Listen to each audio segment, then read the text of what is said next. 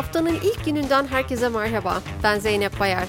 Hafta sonu İtalya, Çin ve İngiltere'den gelen başkanlık haberleriyle oldukça yoğun bir siyaset gündemi vardı.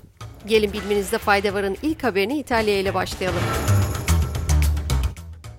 İtalya'nın yeni başbakanı Giorgia Meloni görevini Selefi Mario Draghi'den devraldı. Pazar günü bakanlarıyla beraber yemin ederek ülkenin ilk kadın başbakanı olan Meloni için devir teslim töreni gerçekleştirildi. Meloni'nin başbakanlığı ilkleri de beraberinde getirdi. 45 yaşındaki Meloni 2008'de erken seçimleri kazanıp başbakan olan Berlusconi'den bu yana seçim kazanarak başbakanlığa gelen ilk isim oldu. Ayrıca Meloni ülkede 1922-1943 döneminde iktidarda kalan faşist diktatör Benito Mussolini'den sonra iktidara gelen ilk aşırı sağcı başbakan oldu.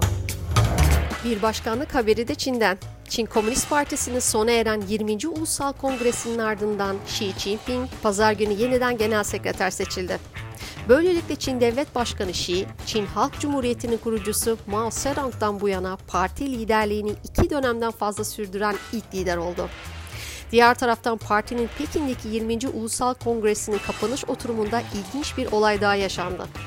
79 yaşındaki eski Çin Devlet Başkanı ve Komünist Parti Genel Sekreteri Hu Jintao, anlaşılmayan sebeplerle görevliler tarafından salonun dışına alındı. Başbakanlık seçimleriyle ilgili son haberimiz İngiltere'den geliyor. Liz Truss'ın istifasının ardından başlayan parti içerisindeki liderlik yarışına İngiltere'de eski Maliye Bakanı Rishi Sunak ve eski İngiltere Başbakanı Boris Johnson da katıldı.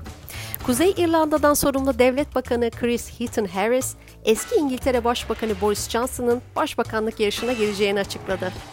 Diğer taraftan eski Maliye Bakanı Rishi Sunak, Twitter'dan yaptığı açıklamada İngiltere'nin derin bir ekonomik krizle karşı karşıya olduğunun altını çizerek başbakanlık yarışına katılacağını resmen duyurdu. Bitmek bilmeyen Covid-19 pandemisine ilişkin yeni bir açıklamada sıra. Avrupa Hastalıklarının Önlenmesi ve Kontrol Merkezi ECDC, AB içinde Kasım ortasından Aralık ayının başına kadar COVID-19 virüsünün omikron varyantının BQ.1 alt versiyonunun baskın tür olacağını bildirdi. ECDC yaptığı açıklamada Asya'daki ön laboratuvar çalışmalarının alt varyantın bağışıklık sistemi tepkisinden önemli ölçüde kaçınma yeteneğine sahip olduğunu gösterdiğini bildirdi. Bilmenizde fayda varın bugünkü bölümünün sonuna geldik. Yarın tekrar görüşmek üzere.